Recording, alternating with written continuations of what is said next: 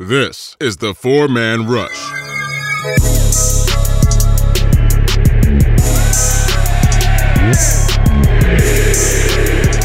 Hello, Panther fans, and welcome to another podcast of the Four Man Rush. I'm your host, Timmy VO, here with Kevin and Will, and we're going to talk about the combine. And we're going to talk about some news related to the Carolina Panthers in terms of moving some players around, we got some players who are leaving, potential players that might be getting traded, so we can gather some picks and all that good stuff. Um, we'll talk about the PSL letters that went out. Um, you know, Tepper's trying to uh, uh, kind of pave way on on what he's going to do in his thought process in terms of gathering um, a winning franchise and putting it out there on the field for us every Sunday or Monday or Thursday, whenever we're playing. Um, so we'll talk about that and plenty of other news that you guys might not have heard about in, in relation to the Carolina Panthers. So thank you everyone for joining us uh, for tonight's podcast. Um, so up first, we're just going to talk about the combine. If you if you haven't been following the combine, the NFL combine, it was uh, um, this past let's see, Thursday through Monday, if I'm not mistaken. Um, practically a week, week and a half long almost, man. They've been they've been hyping that up forever. Um, but there's some crazy athleticism out there. Um, this is going to be a pretty deep draft. Um, whether you like offensive linemen, wide receivers, um, you know, linebacker core is pretty. I mean, there's there's a lot of crazy athletic individuals out there. So um, we'll, let's let's get started talking about that first, fellas. Uh, Will, let's go to you first. Um, who did you like and what did you see and you know what's up? Yeah, the first thing I noticed about this combine, man, is the offensive line talent. I just can't remember just seeing a group of offensive linemen with this much athleticism, yeah. agility, speed, explosiveness. I mean, big guys are just not supposed to move like this. I mean, if there's ever a year to draft an offensive tackle, get your franchise left tackle, right tackle, wherever you want to put them, I, I think this is that year. I mean, it starts with uh, the guy that impressed me the most was Mekhi Becton. You know, weighed in at 367 pounds, six foot seven, and a five one forty at that size. I mean, come on now. I mean, this guy, I, he was one of the guys I felt last week would show out. I mean, I saw him as high school highlights of him dunking basketballs, and he didn't disappoint, man. It's just a big guy. He moves great. I'd love to have him at seven you know, shore up that left tackle position. He's got the feet, he's got the athleticism, the length, everything you want, all the traits you look for, and what you want for your franchise left tackle. And I mean, it doesn't end there though. Tristan Wirfs from Iowa, phenomenal performance. I think he ran a 4 8 40, one of the fastest times ever for an offensive tackle. Yeah. Showed great feet, fluid movement. Uh, you know, another, you know, it's just, you just not, you just not don't used to see this very often. And that, just the performance of Becton and Wirfs, it overshadows other guys who also thought performed well. Andrew Thomas, I thought had a very good day. So I think the offensive lineman just stood out to me the most in watching the combine this past weekend. I thought the um, wide receiver group was extremely impressive. Yeah, man. I think it's going to be. Um, I feel sorry for guys like Jerry Jeudy and CeeDee Lamb because his wide receiver class is so deep, and I think it's so deep that it's going to hurt their draft stock. So it's, they're gonna teams are gonna say, I don't need to take Jeudy in the top ten. I can get a wide receiver on day two or three and still get a quality guy. I can come in and contribute right away. Mm-hmm. Uh, Jeudy ran a sub four five forty. I think CeeDee Lamb did as well. But more importantly, just the drills. They was just great, you know, great hands, great routes. You know, showed great agility. They just put on a show when they were doing the running the different route concepts. So I thought they were impressive. Henry Ruggs was probably the best athlete out of the receiver group. Mm-hmm. Ran a four two eight forty, I believe, or four two seven. I mean, he was flying. I think he had over a forty inch vertical. I mean, this guy's just a phenomenal athlete. It's like, what are they feeding these kids, man? It's coming out there impressing like this. What's in the water? Um, Jesus. I thought the quarterbacks looked pretty good. Uh, Justin Herbert did everything he needed to do. But more importantly, I think Jalen Hurts and Jordan Love, I thought just showed great athleticism as well. They showed great arm talent, made every throw. Jalen Hurts erased all doubts from all these media people trying to tell this kid he's not a quarterback, play wide receiver, play running back. You know, this thing that black quarterbacks have had to go through for the last 5, 10, 15 years. Uh. You know, I'm just proud of what he was able to come out there and do. You know, he just was very crisp on all of his passes. He, you know, he's not staring down his receivers, just showing those small things, good fundamentals. And I think he's going to go higher than a lot of people think. I think he ran a 4 5 40 which is great for a quarterback position. So look out for him. And then Jordan Love as well. I mean, he's also a raw, talented quarterback. Ran a good 40, showed great arm talent. So those guys, I think, really helped their draft stock. So that's pretty much what I saw on the offensive side of the ball. So I'll let Kev talk about right on, right more on. of the offense. Right on.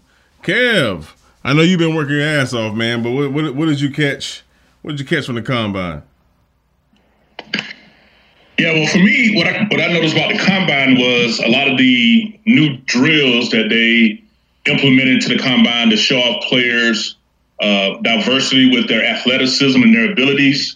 Uh, one of the ones that I enjoyed watching the most was the one where it looked like they had like two huge.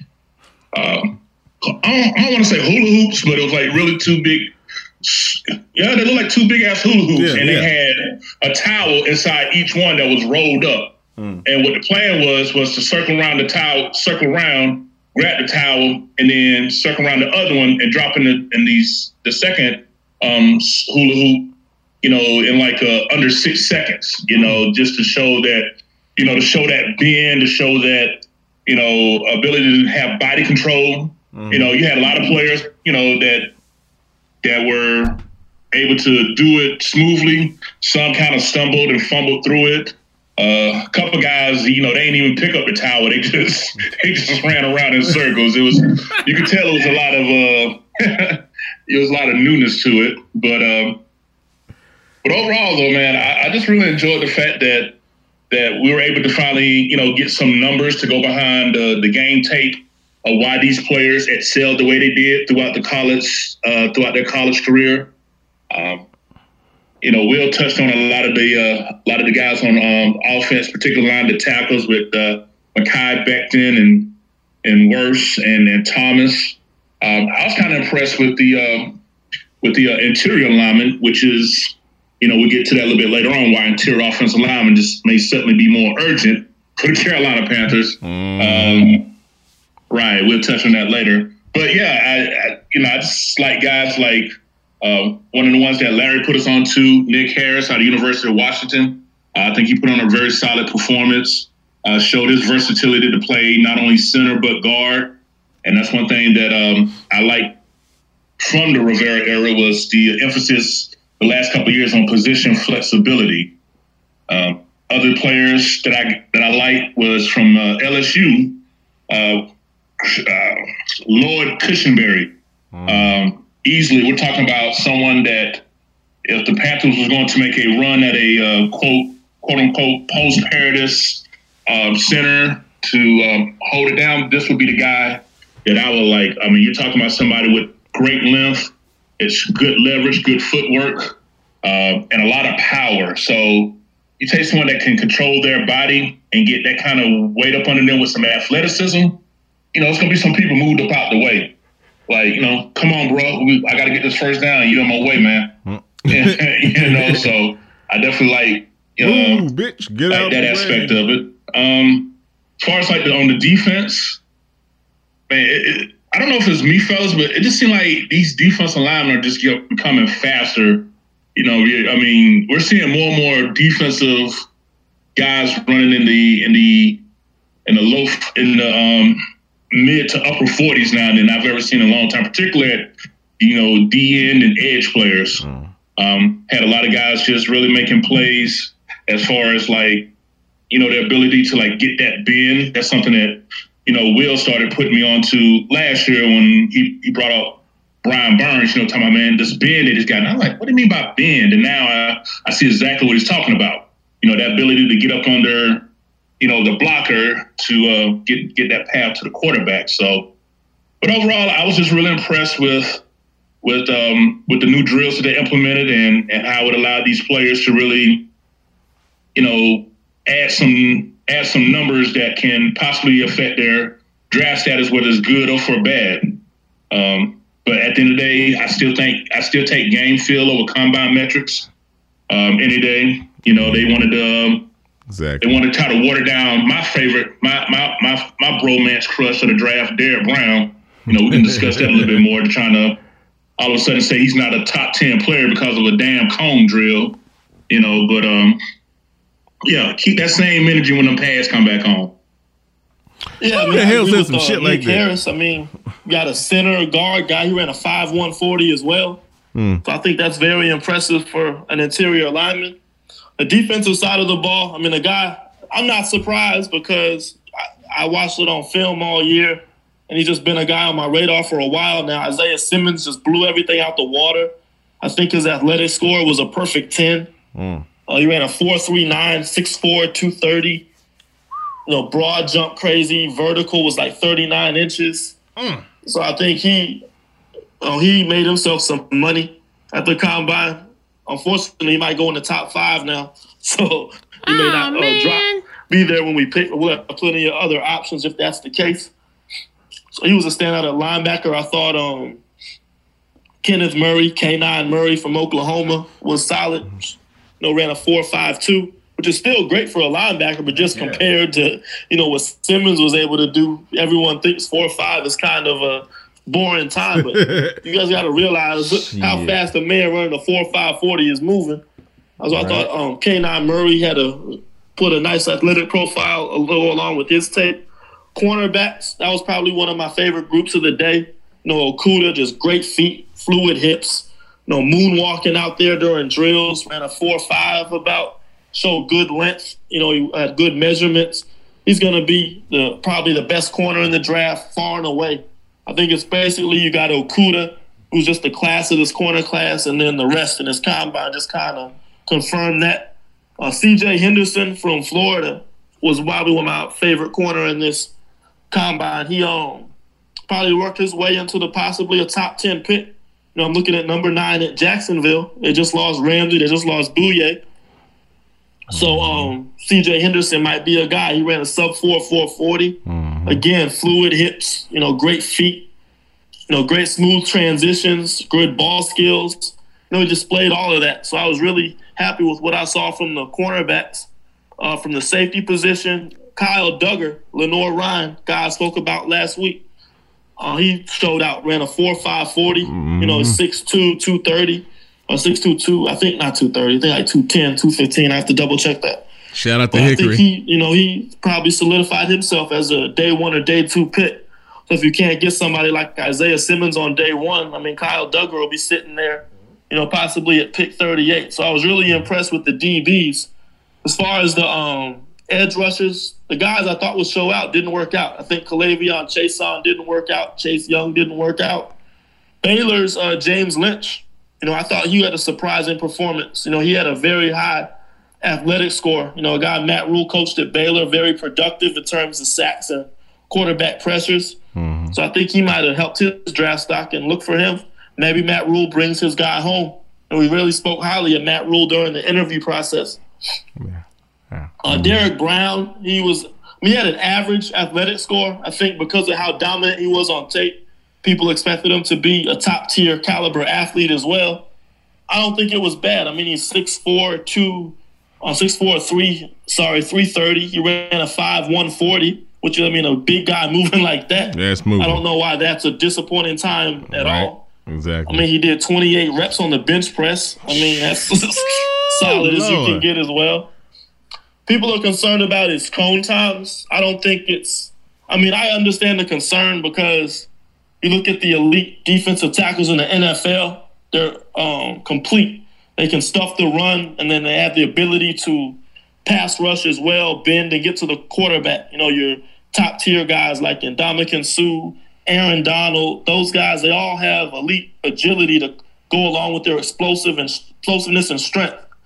But Derrick Brown, to me, he's not in that tier. He's more of your Haloti Ngata, the guy that's going to mm-hmm. take on double teams, do the dirty work, be that run stuffer. And that's just as important to be a part of your defense. You know, some people will say, would you not take that at seven? Was that worth a top 10 pick? when I look at our run defense last year and how much of an impact player he could be, I say yes. I mean, Haloti Ngata was a 12th pick in the draft. I'm sure the Ravens, you know, got a return on in that investment in every which way possible. Mm-hmm. So, I mean, Derrick Brown's not going to be the sexy pick. He's not going to be the fancy pick that everybody's going to, you know, be flashy and get high volume in terms of sacks and quarterback pressures.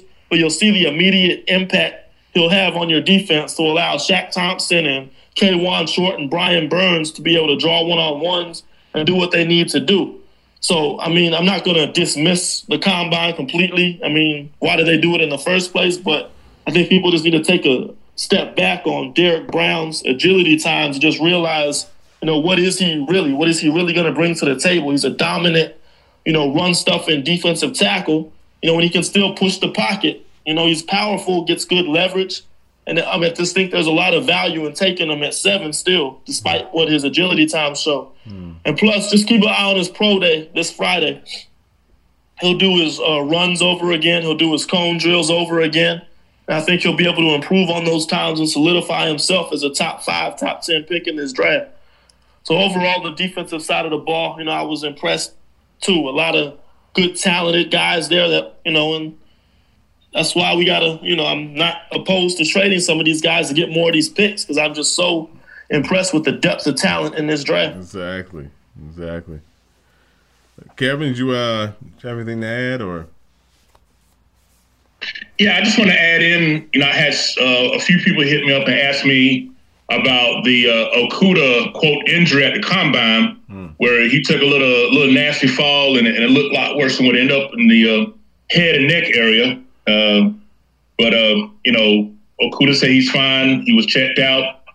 Um, you know, some fear there may have been a mild concussion, but uh, came back that it wasn't. So it's one of instances instances where uh, it looked a lot worse than what it is, but um, but uh, but he's fine. Uh, so just wanted to make a uh, make mention of that. And also, when we were just talking about with Derrick Brown, we need to go back in time. Really, not too long ago, um, a lot of us are familiar with Hall of Famer Orlando Brown. Oh yeah, the offensive lineman. Well, yeah. his son Orlando Brown Jr. put in one of the worst combines um, ever. I think it was back in. Wow. What was it? Two thousand? Yeah, two years ago, 2018. You said the worst uh, ever. combine, and it was. Uh, you know, it was quite rough. He had a 5'8", 40 time. Uh, he only had 14 reps on the bench. Vertical jump, 19 and a half inches. Broad jump, only 82 inches. I mean, what these are like some really, really, you know, low numbers. But uh, when you look at his resume, voted to the Pro Bowl. Um, I believe he was. Uh, let me see here. Just scrolling through it. So you know, combine is important, but it's not the the the all important deciding factor. At the end of the day, you know, you're getting paid for what you do in pads, not in not in speedos. So, you know, let's let's um, you know, like Will said, let's just you know, kind of not not let the uh, the combine analytic nerds get you all bent out of shape because at the end of the day, we like these players or we watch these players because what they did, you know, um, on the field, uh, not in their you know speedos. So you know, just keep that in mind. Right. Yeah. Yeah. Yeah, and I think well, the thing you got to realize about some of these forty times and three cones is just about practicing the drill and perfecting the technique as it is showing off your athleticism. Right. Like the 40 yard dash comes down to how you start. You know, if you don't get that start down, I mean, it's going to ruin your whole 40 time. I mean, I just think, you know, you just have all these elite caliber athletes that just spoil you. So when you see Derrick Brown, I'm impressed with a 330 pound guy running a 5'1. That's crazy. But since it's not the 4 8 that Wirfs was running, or he's not 370 pounds like Becton running a 5'1, it just kind of looks average. It's typical average athleticism. Mm-hmm. But, I mean, that's all you need from Derrick Brown to me. So, I mean, we'll see, man. I think I don't think his draft stock will go down at all. Mm. I still think he's he understands leverage, technique. You know, he draws double teams. He's strong, powerful, pushes the pocket. Mm. I mean, his tape speaks for itself. You don't dominate in the SEC like that without having some caliber of athleticism. Facts. That's real talk right there, buddy. I don't know why folks don't focus more on game film as opposed to combine and you know these these drills. I mean, sure sure that it has its place in the metrics, absolutely. However, nothing is going to get you more insight on a player than game film. I'm sorry. I'm sorry. Like like like Will said, you know, training training for a particular exercise or training for a particular um, drill is one thing, but when you're out there strapped up, ready to go, you practice and you out there hitting hitting, you know, the best, going nose to nose with the best. That's what I want to see. That game film, man. Game film is the shit. That's just me. But combine's cool though. It's cool. Don't get me wrong. You know, I, I like I like seeing the athleticism, but you know, as, as far as critiquing technique and things of that nature, real football skill set, ain't nothing ain't nothing like game film, folks. Yeah, man. And let's put yeah. a disclaimer: game film is not YouTube highlights. I think we need to put that out there because no. you know we'll see in the in the Panther groups. I've been seeing it for years. People think you know watching YouTube highlights and automatically saying that's film and oh he's a beast. Well, everybody can have a highlight film. Exactly. You know, yes. You know, you know, I got you know, I got the VHS of me in high school. You know what I'm saying? You know, you look at me, you think I'm a you think I'm a day two pick. You know, I was yeah, second man. team all state. You know what I'm saying? So, you know, anybody can look good with a highlight. Yeah, man. Chop it up, you know, get them get them good plays in there, you know. Yeah, I mean, I always say film don't lie. I mean, I think the combine is, you know, for guys like Kyle Dugger, he's at Lenoir-Rhyne, he's playing against mm. D2 competition. Mm. He's not noticed like that. True. Um, he got so he got an opportunity in the Senior Bowl to play against some top tier competition, but I think the combine for somebody like him definitely, you know, can help him show scouts how athletic he is, what he yep. can bring to the table, what his upside potential might be. Yep. So I can see it for guys like him being an important event, but for somebody like Derrick Brown who just dominates on tape yeah. the way he does.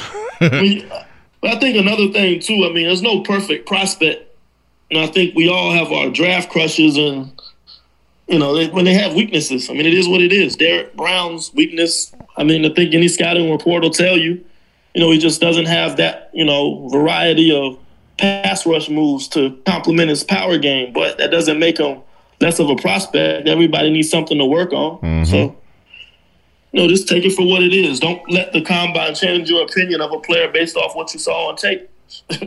there it is. Hey, Will, and talk about that play you shared with us in the chat about Derrick Brown, how he forced to change the direction and still went down like with twenty yards to make the tackle. yeah, just a high motor player. I mean, he wow. he's shown his ability to um, chase down players. He's you know he's got good. I won't say great feet, but he is good enough. I mean, he his technique makes up for a lot of that. I mean, he's high, it's just you know he's thing is with him in 2018, if you watch his tape then, he was, you know, he took plays off. He was kind of lazy and inconsistent and wasn't as dominant as he could be. So all of the um, scouts and interviewers were asking him, how do we know uh, we're going to get the 2019 Derrick Brown and not the 2018 Derrick Brown? What they meant by that was when you watch Derrick Brown in 2019 film, he's chasing ball carriers down the field, 5, 10, 15 yards, hustling every play high motor, you know, constant effort throughout the game, you know, constantly disruptive and making plays.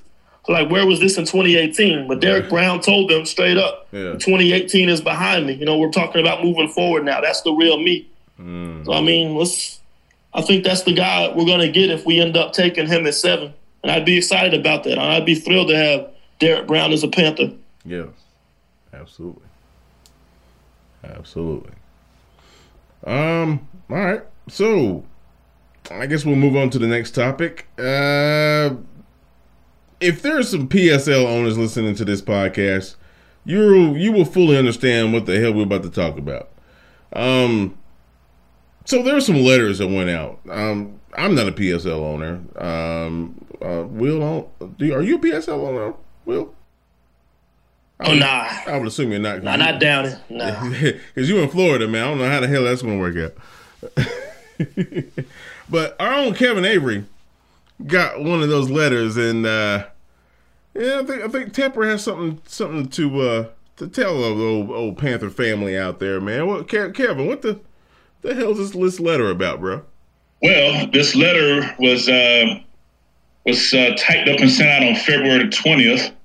Uh, it's nothing long here, so I'll um, I'll uh, just quickly uh, breeze on through it. it. Says, "Dear Mr. Avery, thank you for being a loyal PSL owner. We cannot do this without you. You are the backbone and create our home field advantage. Last season, you stuck with us, supporting us all the way through the final game. Yes, I have personally." I've been at every Panther home game since 2011, so I like keeping my streak intact. Well, no, that's right. Uh, so, uh, but uh, here's the fun part. Understand this: I am laser focused on building a championship organization on and off the field. It takes time to build things up the right way, and sometimes you have to do a little tearing down before moving forward. The changes we made in early January are the first steps, and I could be not be more excited about our future. Matt Rhule and his staff are working hard preparing for the 2020 season. He is a master developer and builder who has shown what he can do. Look at his history. He constructed winning programs at Temple and Baylor, and he will build an elite program here. Finally, we promise that we will work tirelessly each day to bring you a championship because that's what our region deserves. That's what the players in the locker room deserve, and that's what our fans deserve. It won't happen overnight, but it will happen. Mm. And I look forward to you joining us on this ride. Sincerely, David Tepper. So that is the letter, word for word, uh, that was uh, sent out to us PSL owners about about two weeks ago. Mm. Uh, like I said, it was typed up February twentieth. Uh, so, yeah, I mean, you know, I, I realize that a lot of fans are going to struggle with the patience that is going to be required for this process. I get it. You know, we're so used to what we've been accustomed to for so long, mediocrity and inconsistency. Mm. Change is hard for a lot of people to accept. You know, it, you know the definition of insanity is doing the same thing over and over and expecting different results. Mm-hmm. And I think that for some PSL owners, well, several PSL owners, particularly in the lower section, they were uh, quite in an uproar that several roles were were were removed and taken out in order to construct luxury boxes, luxury suites uh, on the first row. Now, I know several Panther fans who were affected, but let me just go ahead and keep it real for you. Uh-oh. A lot of those seats, once I saw the sections, a lot of those PL seats were by PSL owners who didn't show when they sold their tickets. Mm. So it's not like they were the original die-hard core fans. Now, I don't want to water down and say that they're not important, but I think a lot of the outrage for this happening um, was kind of overblown as far as the perspective of which people are actually affected. Uh, again, you know, people are going to struggle with change. You know, in 25 years, there's never been no luxury suites in the in the front row behind the goalpost ever. You know, never. So you know, these are the type of things that are, are, are, are taking place. And, you know, with me sitting up in the 500 sessions, you know I'm saying, Team Savage, you know, we, uh, you know, we were not affected by this. So, so, uh, you know, we're going to sit up there with our, you know, with our, with our beer and, and, and with our hot fries and, you know, and enjoy the game. But, but overall, as a PSL owner, um, I'm personally excited. My ticket price did not go up. You know, we had some people thinking, "Oh my God, Tepper, you know, he he's he's a billionaire. He's going to raise it." Mine PSL is the same price that it's been the last couple of years. So um, there's no change in the ticket price there. Mm-hmm. Uh, I like the uh, ideas of what's going to be happening uh, moving forward with PSL owners mm-hmm. under Mr. Tepper. So. Um, it's some changes, but a lot of it is much to do about nothing. You know, at the end of the day, you know, this is a business. It's a sports business, but it's still a business. So whatever the owner of this business deems is necessary to uh, affect the bottom line, then you know, so be it. If it's to bring a better experience for fans who enjoy the game in a different way, then you know why not?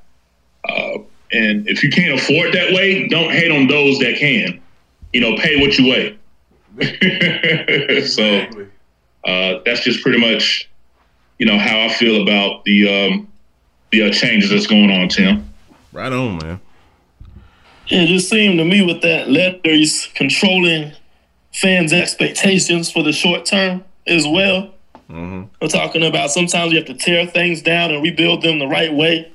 And the way described Matt Rhule, the master developer Man. and rebuilder. Yes, an architect. So, so I just think, you know, heading into this off season, how much tearing down of this team is going to take place.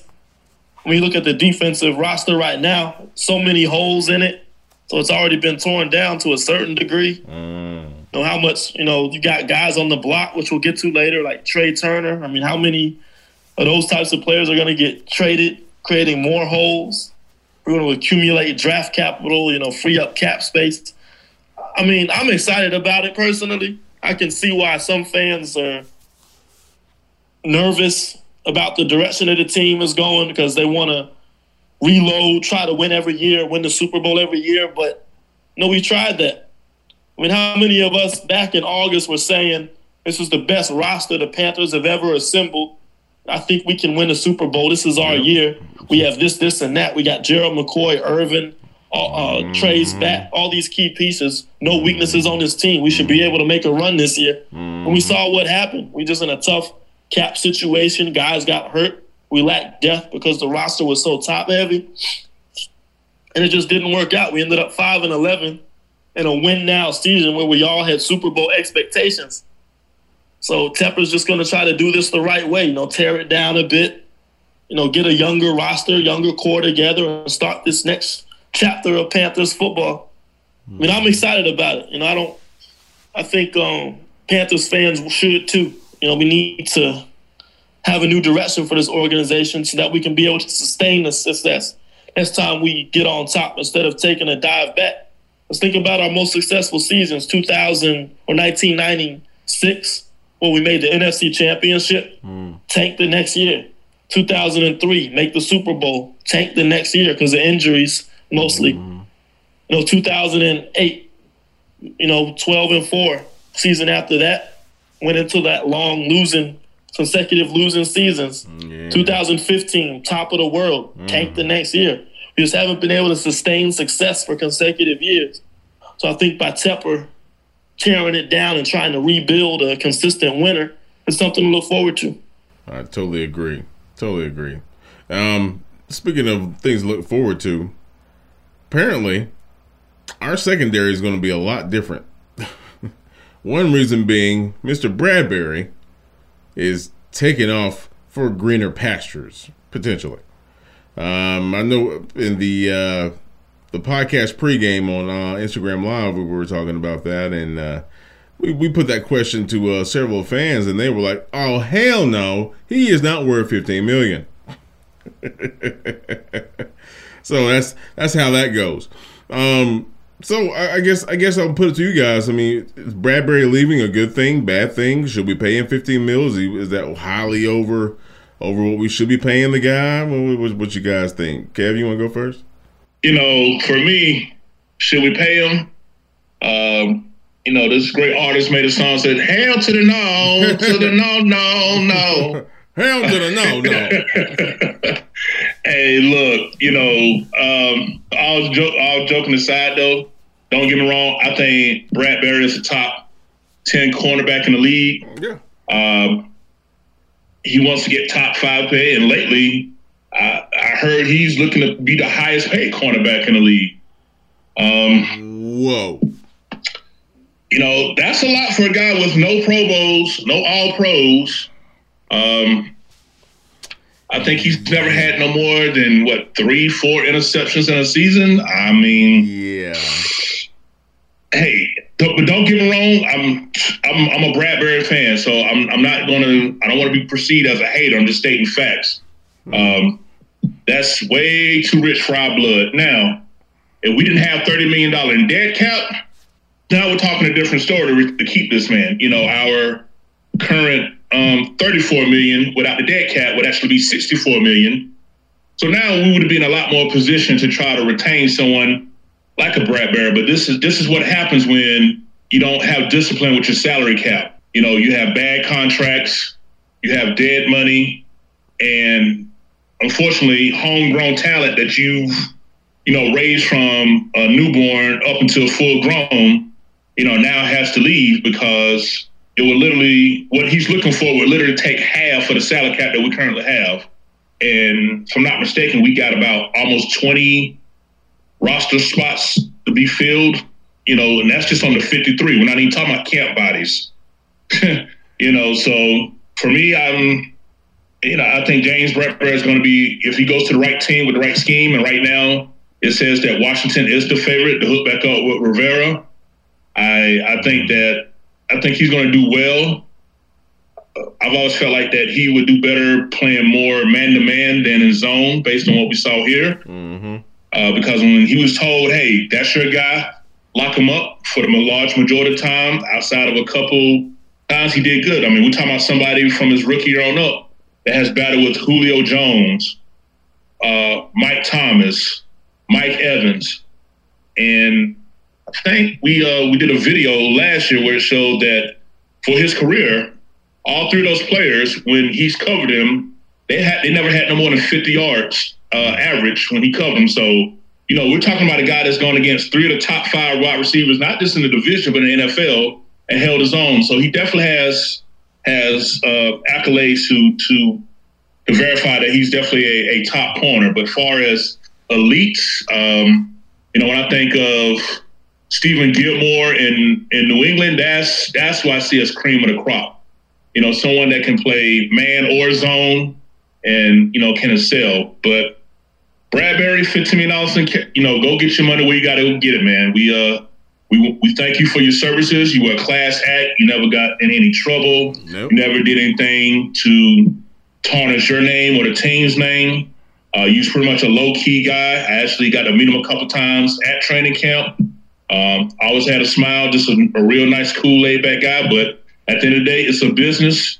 Hey man, secure the bag, bro. You know, take care and get that money that can last your family a lifetime. Yes, sir. Well said, Kevin. Yeah, I mean, I think you know a lot of a lot of the fan reaction. I think for Bradberry's contract demand is a little bit misguided. He's worth 15 million because that's what the market's paying him. I mean, mm. market value is market value. You know, you're not going to sell your house for less than market value. So why should he sell his services for less than what the market's going to willing to pay him? You know, he will be likely the highest paid corner in the league, but when you sign a contract, it's not that doesn't necessarily mean he's being paid as the best. It just means the best corners in the league aren't due for contract extensions yet. Mm. If Bradberry signs for 15, that just means when it's time for Jalen Ramsey to negotiate his contract. It's probably going to be 18 or 19. So just kind of sets a bar. So I mean, I think that's just kind of how the contract situation works. 15 million for Bradberry in three, four, five years with the cap going up and everything. It'll be an afterthought. So I do think he's worth the money. I just don't think it's logical for the Panthers to pay him in the situation they're in now with the dead cap, the quote unquote tear down and rebuild situation going on and all of that. So I mean, I, I, don't know. It's just unfortunate we lost another starting quality corner that we developed after four years and have to let him walk. But yeah. that's just the nature of the beast, man. I just wish him the best. I think he'll excel anywhere he goes, and we'll just have to find our next, you know, Gamble, our next Norman, and our next Bradberry. Well.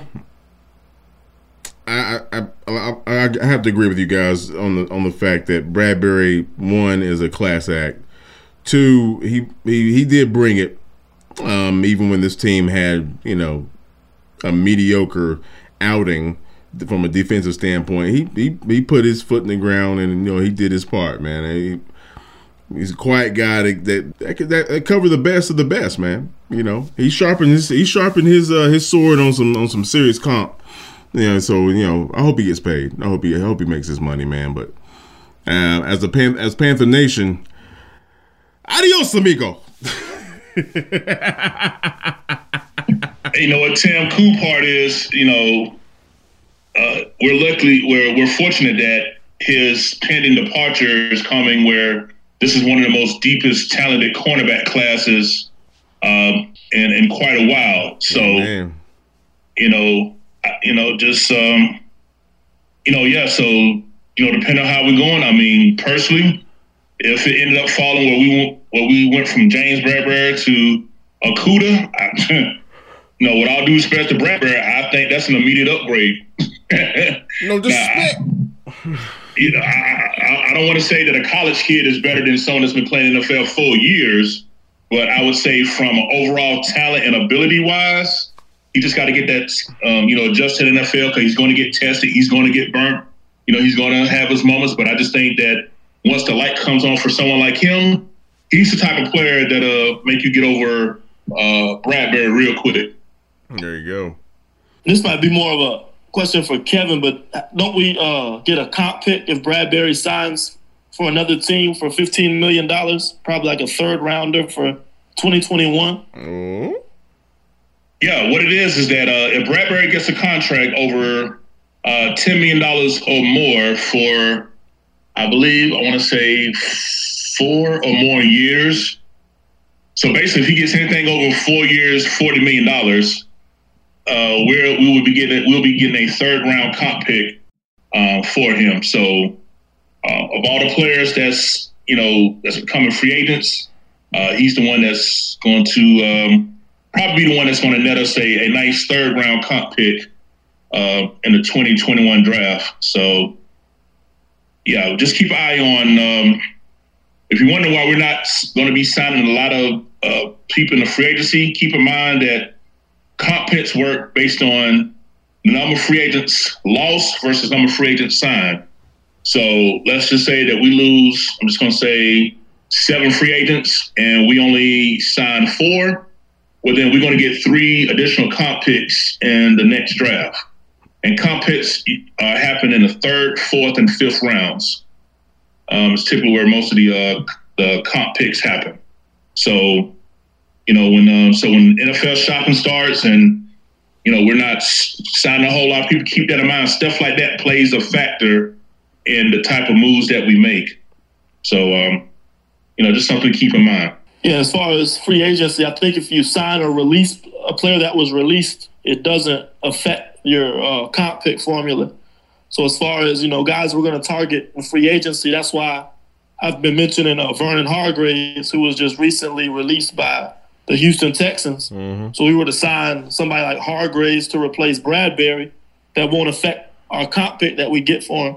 But if we go out and sign somebody like a Byron Jones or an unrestricted free agent that wasn't released, it would um, offset the comp that we get for Bradberry. So that's why I think somebody like Vernon Hargreaves might be high on the Panthers offseason uh, free agent list.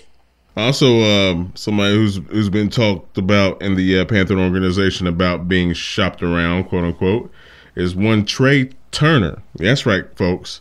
Trai, right guard, big baby, five-time Pro Bowler Turner is uh, not not immune from being on the uh, old uh, old trading block.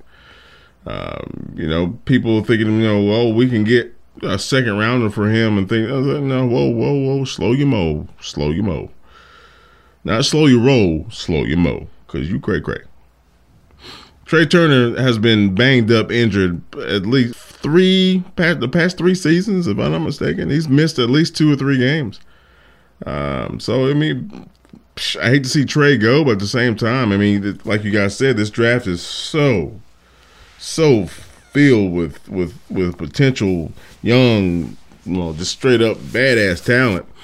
You kind of you kind of want to get a you know a third rounder, fourth rounder, because you, you, might get something out of it. But at the same time, it's extremely difficult to replace a five-time Pro Bowler. Let's just be honest. Um, so, what, what, do you guys, what do you guys think about this Trai Turner situation? Um, we'll go with you on this one. Yeah, I mean, I had mixed feelings about it. I mean, nobody wants to lose. I mean, I think he finally got his team captain badge last season for mm-hmm. a, a, few games, mm-hmm. at least at a minimum. I think. Um, he's the captain of our old line, been the you know centerpiece of that unit for the last several years. You know, great story. Just the way he came up. Um, Gerald Gerald McCoy saw the potential in him in his rookie year, and he just kept getting better and better, and has been consistent. You know, people, I mean, even me, you know, we laugh at his Pro Bowls because he's an alternate. Well, why isn't anyone else, you know, put in the position to be an alternate as well? I mean, he's somewhat has earned that reputation mm-hmm. to um, be able to earn those Pro Bowl votes. He's a dominant run blocker, nasty, brings an attitude to our offense. Just a guy you don't really want to lose. I thought he could have been one of the core pieces that we of our offensive line to help rebuild. And as bad as our offensive line was, do we really want to lose, you know, our first or second best lineman on top of that? And the times that he's been hurt and out, just think of how bad we struggled. You know, they put Amini Silatolu in there for him. Mm. He struggled. Tyler Larsen went in there for him one time. He struggled. So that side of me felt, you know, I didn't like it at first, but then I understand it. I mean, it's gives us cap relief next year. You can accumulate mm. draft capital, which will help you build a team. I mean, the roster is mm-hmm. gutted. We don't have a lot of cap space, so as many draft picks we could get, I'm all for it. Uh, I think Dennis Daly has position flexibility to be able to slide in potentially mm-hmm. at right guard, especially with if they plan on re-signing Greg Van Roten. So that'll give you your interior line with Daly, Paradis, and Van Roten, which I think will be a serviceable unit. Mm-hmm. So, I mean, I, I understand it, but I have mixed feelings about it. You know, I like Trai Turner as a player and help, thought he helped build the culture here in Carolina. But um, I mean, just going forward, we just need to, you know, see what we can get for some of these guys and get draft capital. He's at his peak. Now's the time, best time to try to get something for him. And a lot of teams out there need quality offensive linemen like a Trai Turner. So I guess mm-hmm. with the new league year starting in a couple weeks, we'll see what kind of offers we get for some of these guys. Yeah, yeah. Kev? Yeah, well, for me, when the uh, when the news came out that this was a possibility, where where actually that they confirmed that he was being shot around, uh, as Will stated, it uh, kind of had me in my feelings mixed a little bit. Obviously, you know, with me being a trench guy, uh, you know, we're talking about someone that in 2014 was a third round pick. Uh, a lot of fans wasn't really high on the pick at the time. Uh, personally, you know, I was like I say, I like watching SEC football. I think it's the, I think it's the NFL Junior League myself mm. as far as uh, you know, talent and you know, competition week in week out. I mean, you can literally watch any SEC game between any team, two teams, and you see a good quality of football with some great players. But yeah, overall, I mean, Trai Turner has been someone that has been a stalwart on the offensive line. Uh, his last three seasons, yes, he has missed uh, three games, but he's missed no more than three games. So he's played in 13 games the last three years after playing in every game uh, his first three seasons mm. 2014, 2015, and 2016. Mm. Uh, 17, 18, and 19, you know, nagging injuries. And when he's came back, he uh, hasn't quite been the same guy. He was still good, but he wasn't great. Uh, I remember um, someone pointed out that uh, he hadn't been the same since Fletcher Cox put him on skates that Thursday night game back in 2017. I mean, wow, that was uh, that's the first time I ever seen uh, Trai get manhandled like that. That Dominated. Was, that was abuse live and living color, boy. I Dominated. Mean, I didn't know a man could move that fast on skates. you know, Fletcher Cox was just abusive that game. It wasn't even wasn't even close. But hey, it happens in the NFL. I mean, you know, I can go, you know, we've shown clips where Trai Turner done, you know I'm saying, pancake block JJ Watt. you know, so hey, every everybody gets handled at one point in time. You you get it and you give it. You know, that's just how the NFL balances out. But but yeah, like I said, if we're in re- rebuild, rebuild mode, and if we're saying that this is this particular draft class, as I stated, is deep at positions where we actually need to upgrade, then why not get young, good talent at a cheaper cost than to continue paying high costs for talent that's slowly starting to, you know, rescind a little bit. Mm-hmm. You know, with Trai Turner, we're talking about in 2020, he was due to make $12 million. In 2021, he was due to make $15 million. Mm. So, you know, um, don't get me wrong, Pro Bowl is nice, but uh, you ain't got first or second team All Pro on your resume. That's that's that's a lot of coins. Uh, you know, because we're so used to mediocrity. Well, he's the best we got. Yeah, he may be the best we got, but is his best hold up against the other people's best.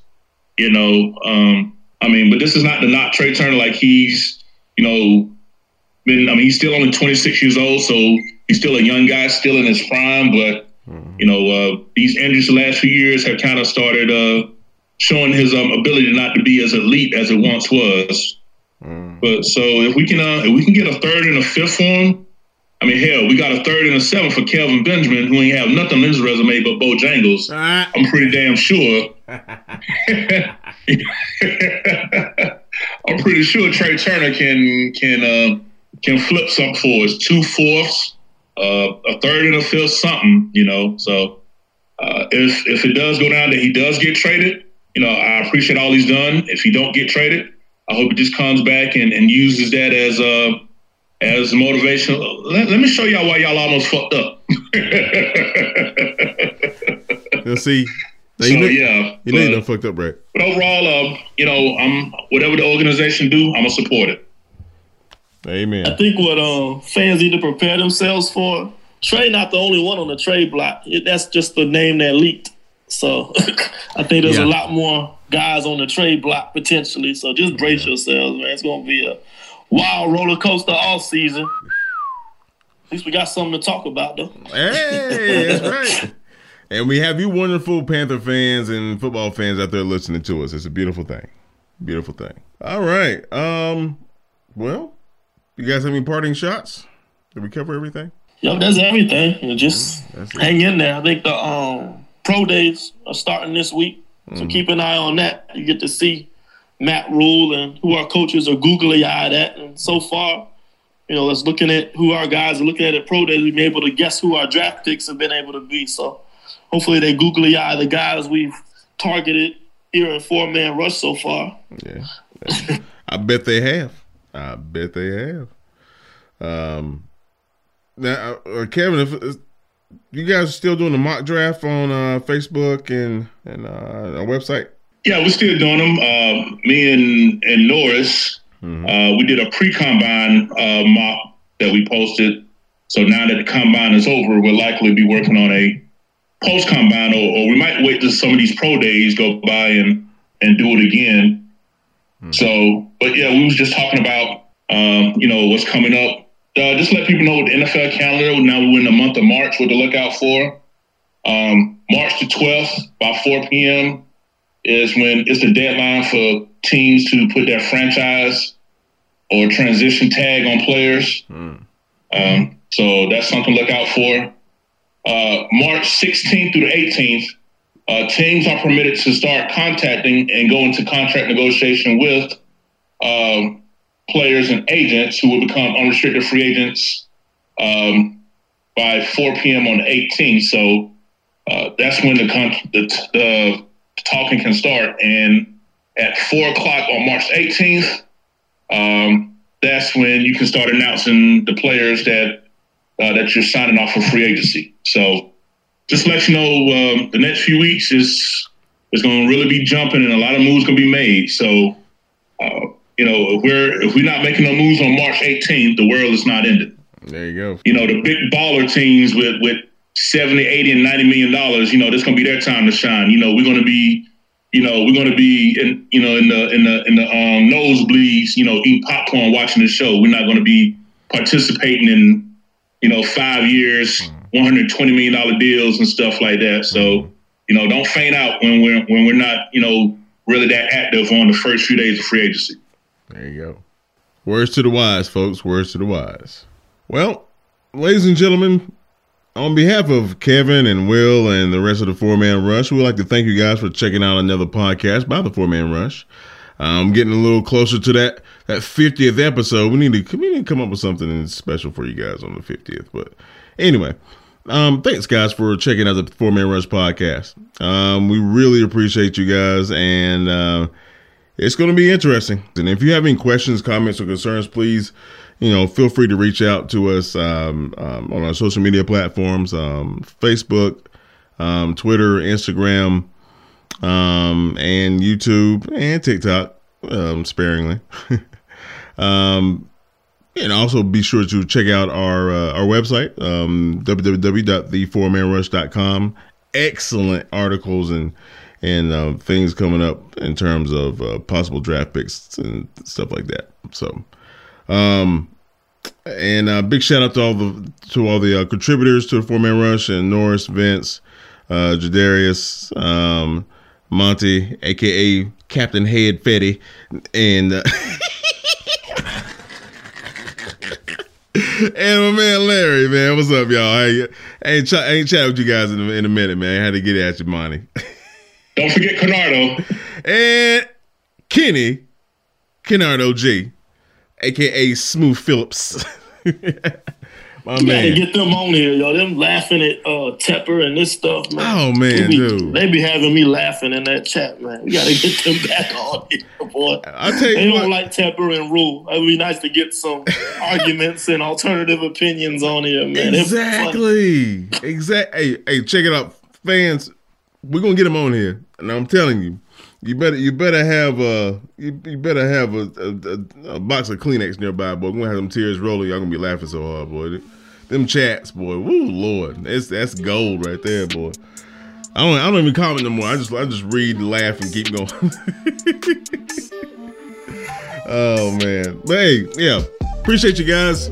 Um, stay tuned. Be uh, be looking out for the next uh, podcast, and we'll see you guys on the social media platforms and all other good stuff. And whether you're listening to this podcast in the morning, evening, or afternoon, we hope you guys are doing well, taking care of yourself, and not eating too much peanut butter. hey, y'all have a good one. It's always a pleasure, and as always, keep pounding. And that's a damn clear. Yeah, we gotta get them on here, man. They be having me laughing Word. about clowning. Te- they don't like Tepper and Matt Rhule. Every bro. time I say something about Tepper or Rhule, they start getting all. Feelings. All up in the fields, man, in the fields. Boy, Matt Rhule win nine games next year, dog. I'm laughing. I'm gonna be on them. Get them. Oh no, I already, I already, I'm already gonna be bumping shit. I already, I'm already gonna be bumping chats. I already know. Get Oh, the, oh. Real, I'm just taking time to really let it breathe. So baby, just chill. She love it. We out in public and we can just chill with my partners and we can go back to my crib and just chill under covers and do we call me and you lovers. Cause The Four Man Rush is brought to you by the love and respect of and for the Carolina Panthers and Carolina Panther fans everywhere. Keep pounding. The Four Man Rush is a non affiliate of the Carolina Panther organization. All thoughts, assessments, and content of this podcast is directly related to the Four Man Rush exclusively. Thank you.